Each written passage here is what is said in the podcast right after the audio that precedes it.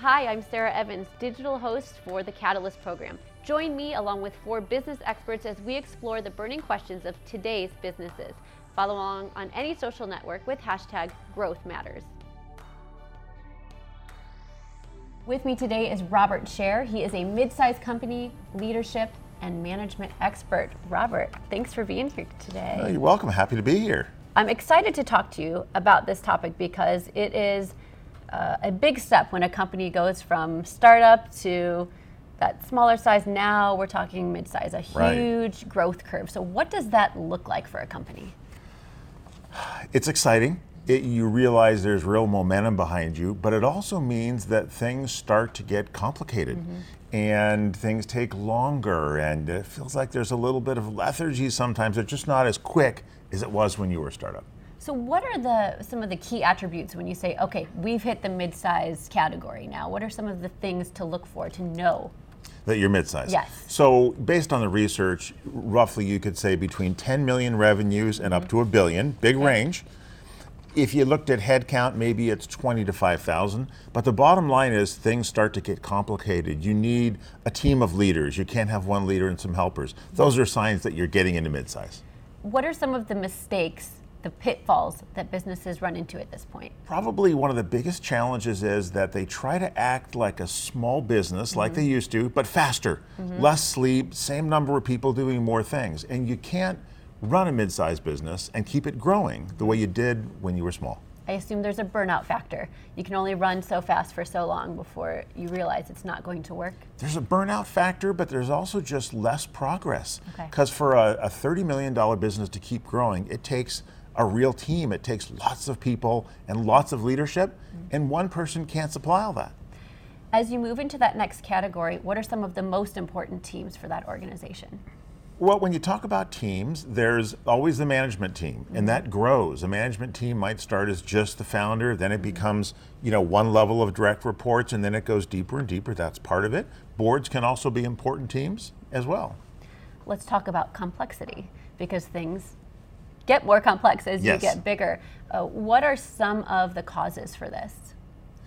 The causes is is just scale. So you think, you know, mm-hmm. things start to multiply. What does that mean? Well, you might go from one location to multiple locations, mm-hmm. from 20 people to 200 people. Those people may be spread out in different areas, maybe different countries. Then you get different currencies. Yes. And you're competing with bigger companies. That's more complex to figure out all the ways you're doing battle out there. Mm-hmm and sometimes big customers, and they're complex to deal with as well. So when a company works with someone like you, they come in, they say, here are our complexities, and you're familiar with what they are. Where do you start? It seems like such a, a big undertaking. How do you get started helping a company? So it's different for every company, mm-hmm. and, and CEOs and leaders are different. And so they approach midsize from different perspectives. Some of the things I really look for one is processes. Mid-sized companies need more processes. Second thing I look is that leadership and management team, right? Have they scale up? Do they have enough? Do they have enough seasoning in that leadership and management team? Third is tools. The tools we use as startups, mm-hmm. really, really different than the tools we have to use at mid-size.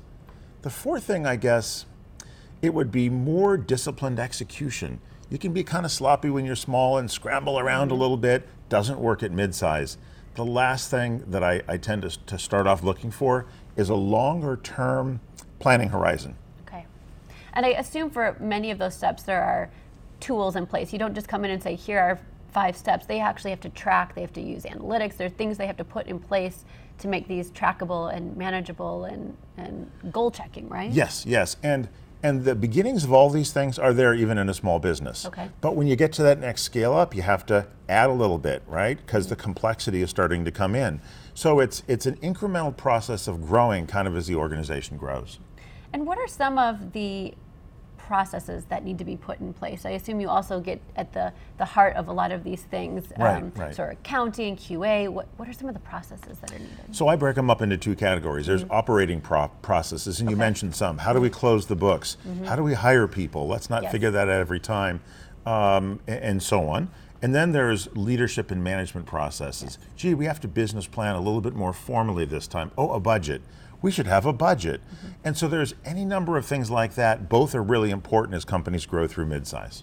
I want to talk a little bit more about leadership because as you're moving from a different tier company, I assume that leadership is essential. Yes, employees are yes customers, but a strong leadership is going to be steering the ship.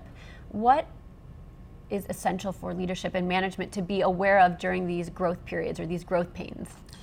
Yeah, it's a, it's a great question. I think the first thing is that leadership has to be aware that they have to consciously build their leadership, mm-hmm. right? Sometimes we're so used to working in the business, we don't think about that. Mm-hmm. Um, so, so that's the first thing.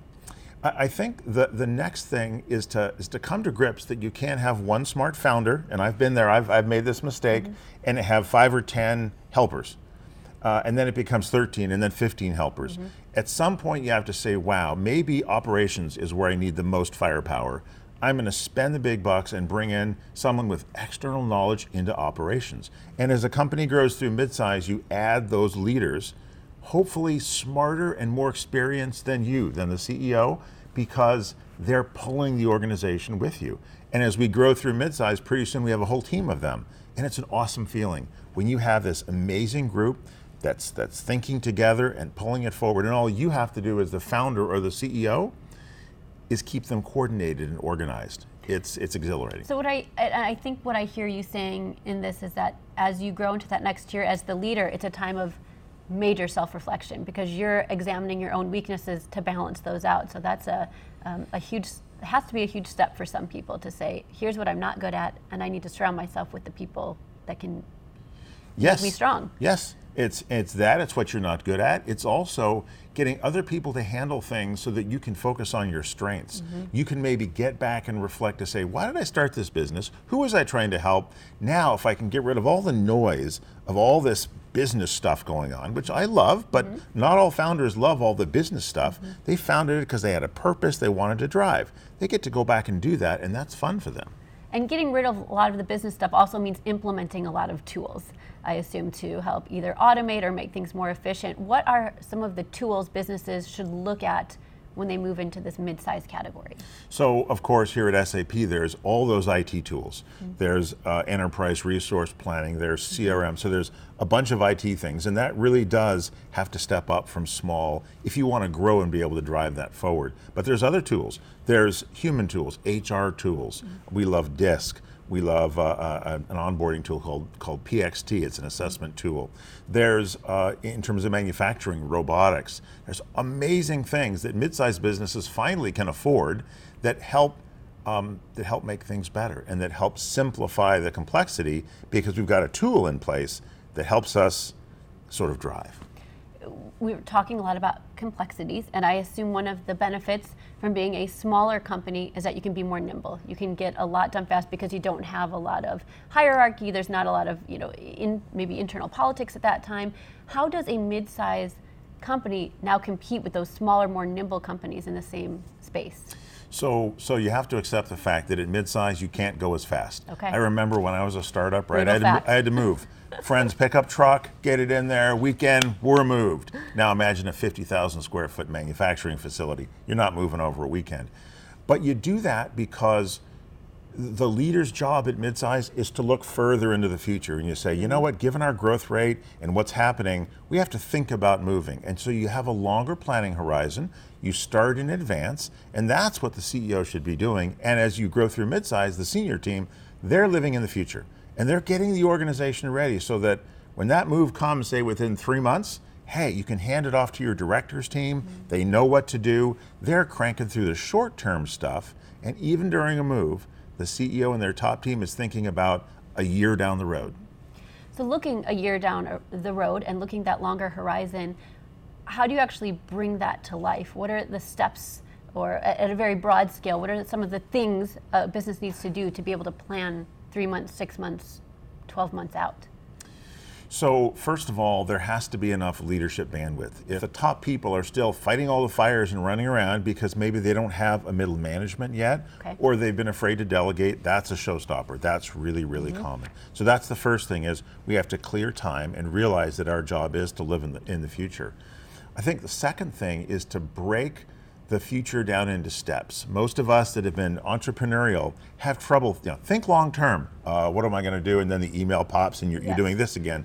So, hey, if we've got to look at a product release two years from now, let's break that up into a project and assign it to ourselves and say, great, Q1 right now, I've got to do X research.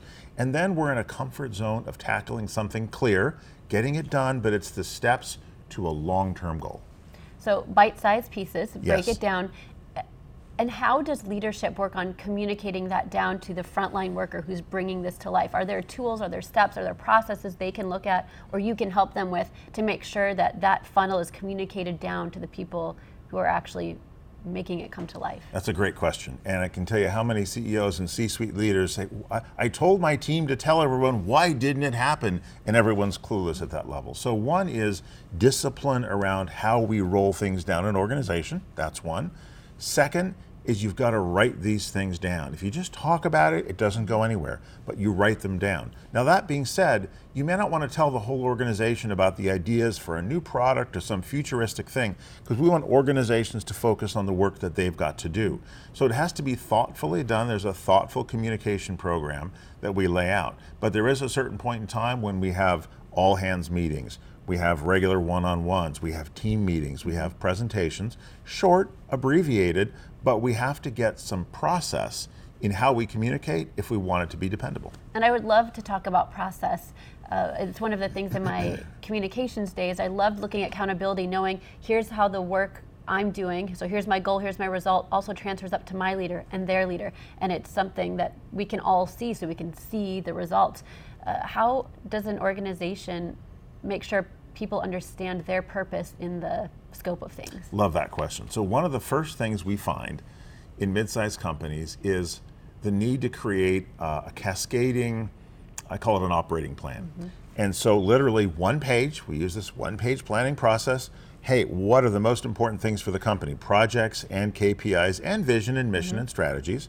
And then we roll that down to the top team and each functional leader. Mm-hmm. Hey, how does that apply to me? What what part do I and my team have to get done? And if all five of us that report to the CEO accomplish our one pagers, mm-hmm. then we win. And then depending on the size of the organization, so at 50 to 100 million, you might even take it down one more tier mm-hmm. to the VP level or director level, and you break it down again. And that takes four to six weeks, and it's some work, and we're not putting out fires while we're doing that, but you know, that amount of planning and that clarity means that at two or three levels, leaders know what to do. They don't have to ask, they're not waiting for permission. Mm-hmm. It's clear, it's thought through, and it's empowering, right? Because they're like, I know what I need to do, I know what winning looks like, and I'm tracking that every single month. And that's what we, we really, you know, encourage is you don't just write the plan and let it sit there. Every month, how are we doing? Hey, do you need help? And then that gets people to stay focused on the most important things that are on their one page. And before you know it, the year's up and we get what we want. I love that. So tell us if you were um, to offer one to two pieces of advice to a leader or executive in a now growing business, uh, and, and they might say, Why do I need to work with Robert? What are one to two tips you would give them and almost a, reason why they would need to bring you in to assist them in their growth? The way I'd answer that is many people in their companies are experts at what they do, experts at the product, experts at the service. And this transition through midsize happens once in a company's life, and most leaders haven't gone through it. And the, the process to build leadership infrastructure and communication and business plans is often a first time. And at midsize, I'd say don't learn it on the job. There's too much at stake. Your company might be worth five or 10 or a hundred million dollars.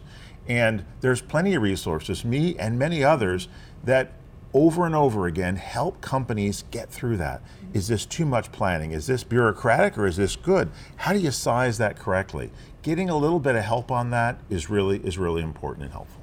Well, thanks so much, Robert. Learned a lot, and I'm sure that our audience did too. Thank you. You're welcome. Thanks for joining us. I hope you learned along with us. You can find out more at growthmattersnetwork.com.